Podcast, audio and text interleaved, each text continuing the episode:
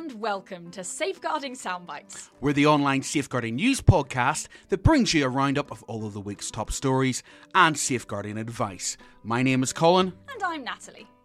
This week, we're going to be giving you some news updates as always, but a small disclaimer some of our topics today are sensitive, so if you're listening to this episode in the car with a child, I'd suggest you tune in again later.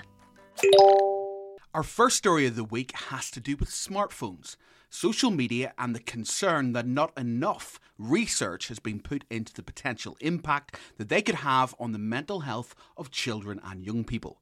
Conservative MP Miriam Cates stated that there is an urgent requirement to assess this impact, specifically through the use of devices and social media apps.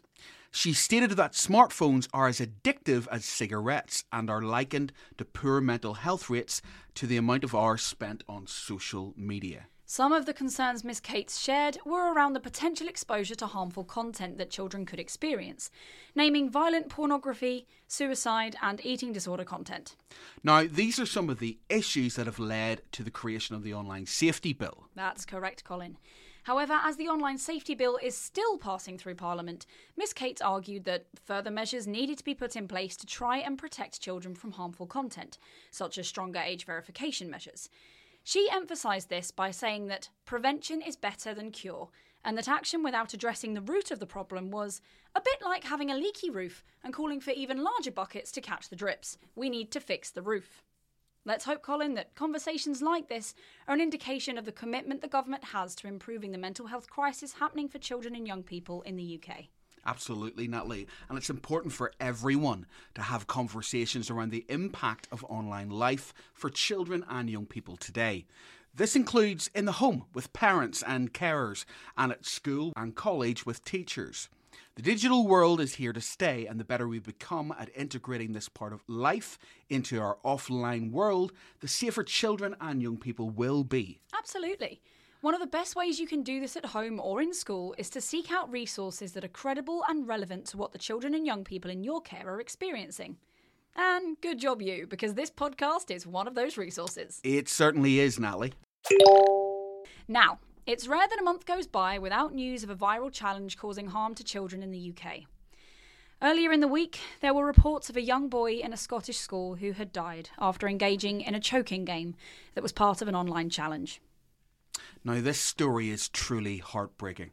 And while official sources have now said the boy died of natural causes and that there is no evidence he was taking part in an online challenge, it brings a renewed concern around online challenges and their potential dangers.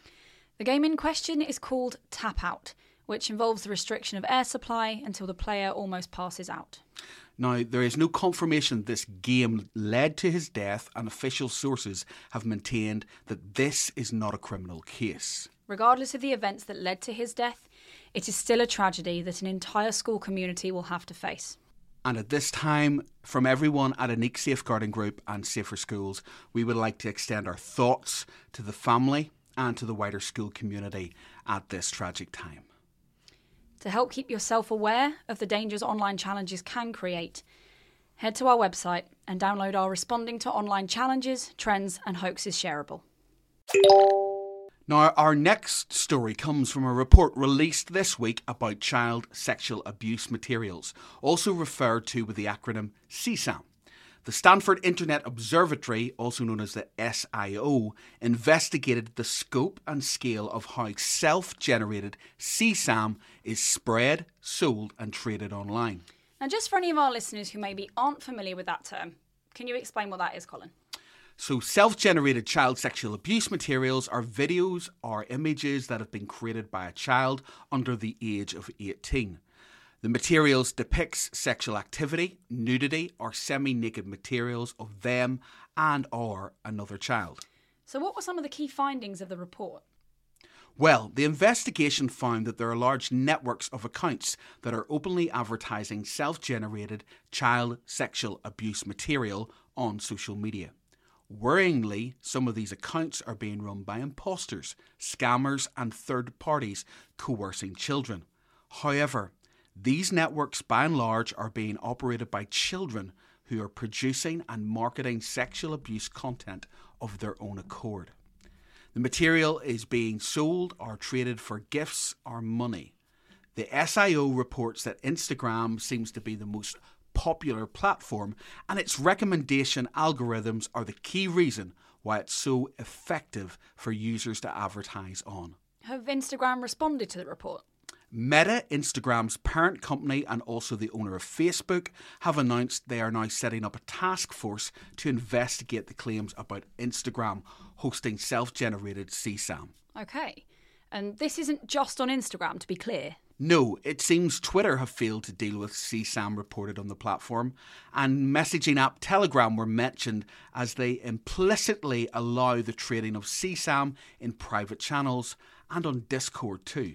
This is really concerning, but it sounds like something Ineqe will want to examine further. In the meantime, what can parents and carers do if they're worried about their child's images being distributed online? Absolutely. Well, if a child tells you that they've lost control of an image or a video, the first thing to do is thank them for coming to tell you and to remain calm. It's most likely that they're going to be very worried or even upset. So it's important to reassure them that there are steps that you can take together. It's also important that they get the support that they need, whether it be from you or you can encourage the child to seek support from Childline. Adults can speak to the NSPCC Adult Helpline for support for themselves too. And the Internet Watch Foundation have a tool called Report Remove, which helps to remove CSAM images from online platforms. Together with the child, write a list of where the image has appeared and who it's been sent to including account usernames. You can also make a report to the Child Exploitation and Online Protection Command, also known as CEOP. You can also contact your local police force. Those steps are really helpful. Thank you, Colin. Now, in last week's episode of Safeguarding Soundbites, we talked about the pressures many pupils feel at this time of year due to exams. Unfortunately, this week we're hearing reports of how scammers are taking advantage of this by selling so called leaked exam papers on social media.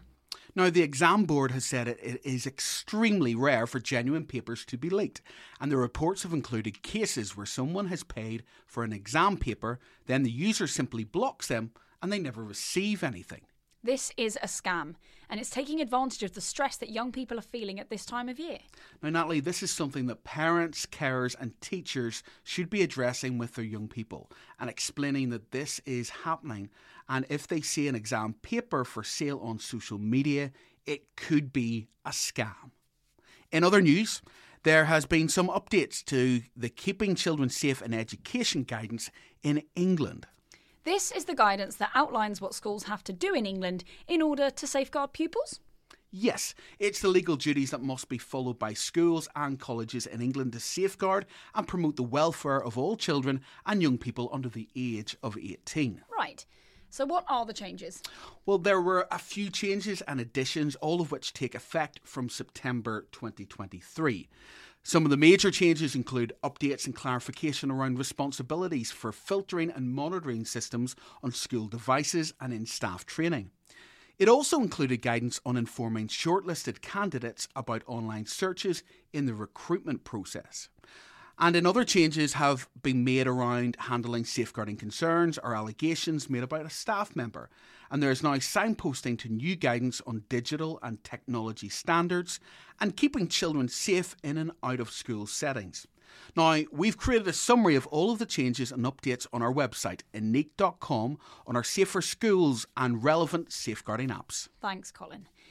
Now, before we go, let's finish the episode with our safeguarding success story of the week.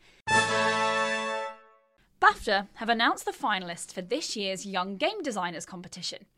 The awards help to highlight the skills and talents of children and young people aged between 10 and 18 and help open up opportunities for future careers in game creation, from coding to design.